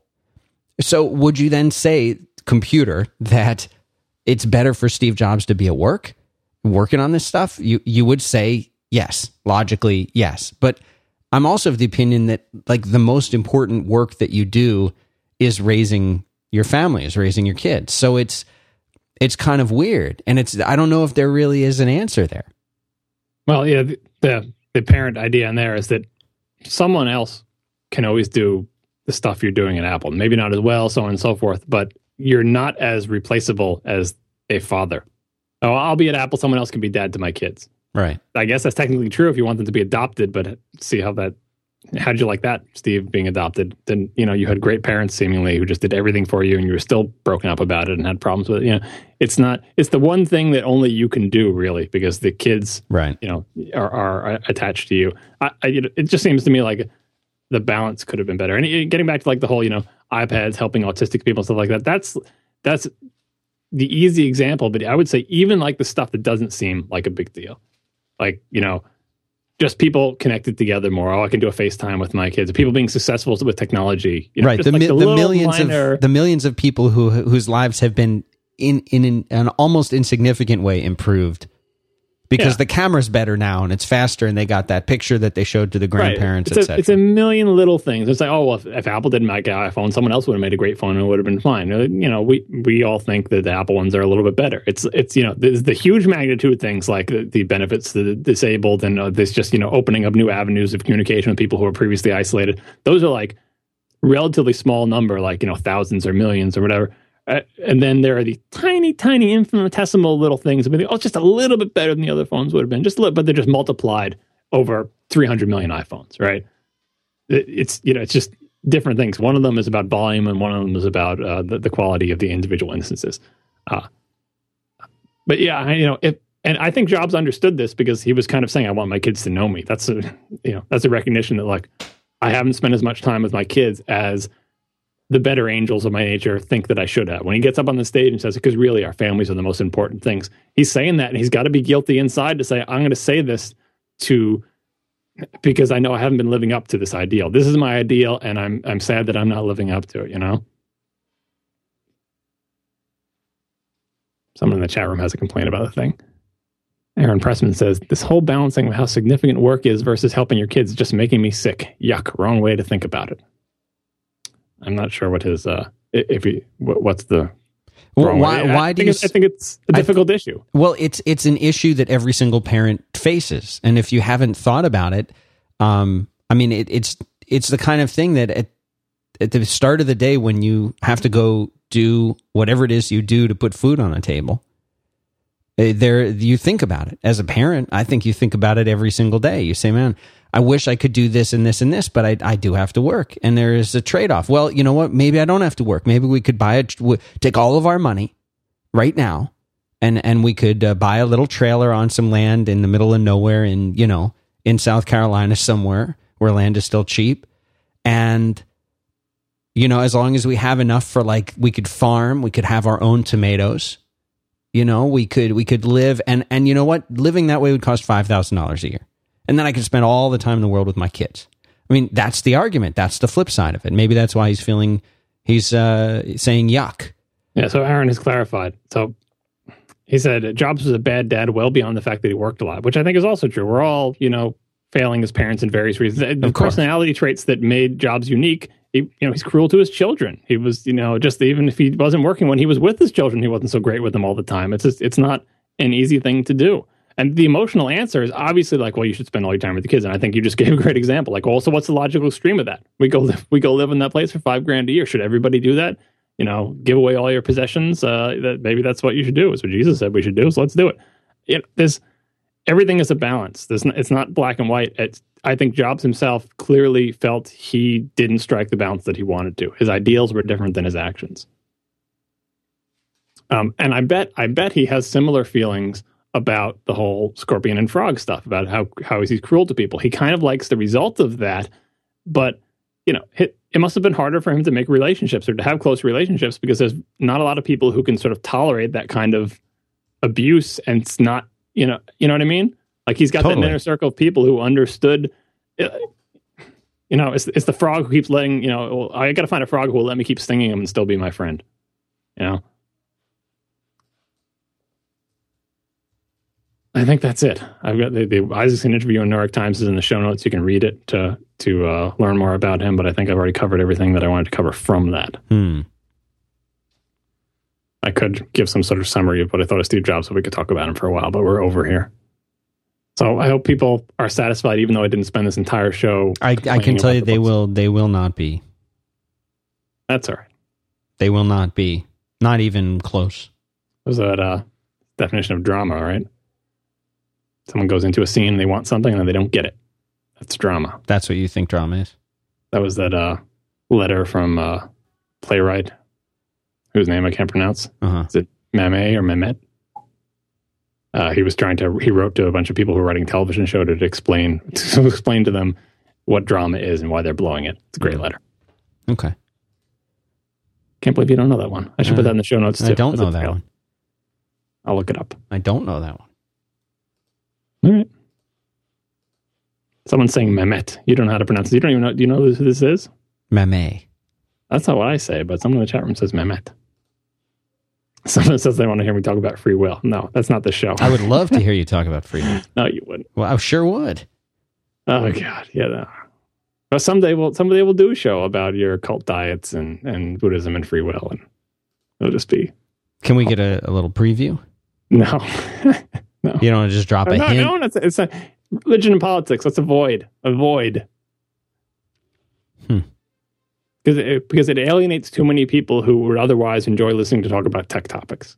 People talk about like, oh, you shouldn't be afraid to talk about your political opinions. Like, if they're your opinions, you should, you know, be proud of them and have them. And in some some respects, I, I agree with that. But if it's a show about Apple and related businesses and technologies, that's not the correct forum to talk about that. And all you're going to do is offend and annoy people who didn't come to your show to hear about religion and politics. Hmm. But we could do an after dark about it sometime because no all bets are off there, Oh yeah, they are. and we can curse, which would be appropriate when we talk about your diets. All right. Well, uh, we uh, we want to mention that uh, next week we will be uh, we will be here, even though it is the week of Thanksgiving here in the United States. We will be here. We will be recording on a regularly scheduled time, and I, I I'm willing to bet that John Siracusa will have eaten turkey, Uh, hopefully, yes, turkey will have been successfully consumed. even that very day, right before we record. Leftovers, Yeah. sandwiches, yeah. So uh, if if you want, you can tune in. You know, I think a lot of people will be home that day. So maybe maybe we can have people tune in live. And how do they do that? They go to 5by5.tv slash live. And they can tune in live. And we start recording at uh, noon Eastern time. You can tune in, listen to us chat, and you can eat, eat your leftovers, eat your moist maker, whatever it is that you like. And uh, that's it. You can follow John Siracusa on Twitter, Siracusa. Figure it out. And I'm Dan Benjamin on Twitter. And uh, at 5by5.tv, we've got all the previous 41 episodes of this. Is it 41 or 42? Uh, 41 42 previous. This is for number this is 42. 43. This is this no- is 43. This is for, how come I got it marked as 42? I don't know. 42. I thought you would have made note of that one. Yes, that was a big Douglas one. Adams, you know, you just did a show on Douglas Adams. Yeah, that's right. And uh, somebody pointed out uh, that that what a coincidence that the best episode of Hypercritical, episode forty-two, was also the answer to life and everything all blah blah blah. So this is number forty-three. I hope I said it right in the beginning, but who cares? So that'll be Yeah. episode forty-four. Yeah, and, and everyone who uh, seemed to love episode 42, funnel that uh, enthusiasm for the show while, while you're still on that high and, and don't change your mind and start hating it into a positive review on iTunes. Genius. Yeah. Because all for all that positive feedback, you would think, boy, now there's going to be a big bump in the number of people rating and writing reviews. Nope, no bump. All right then. Well, that's it, John. Have a good week. Happy Thanksgiving. You too.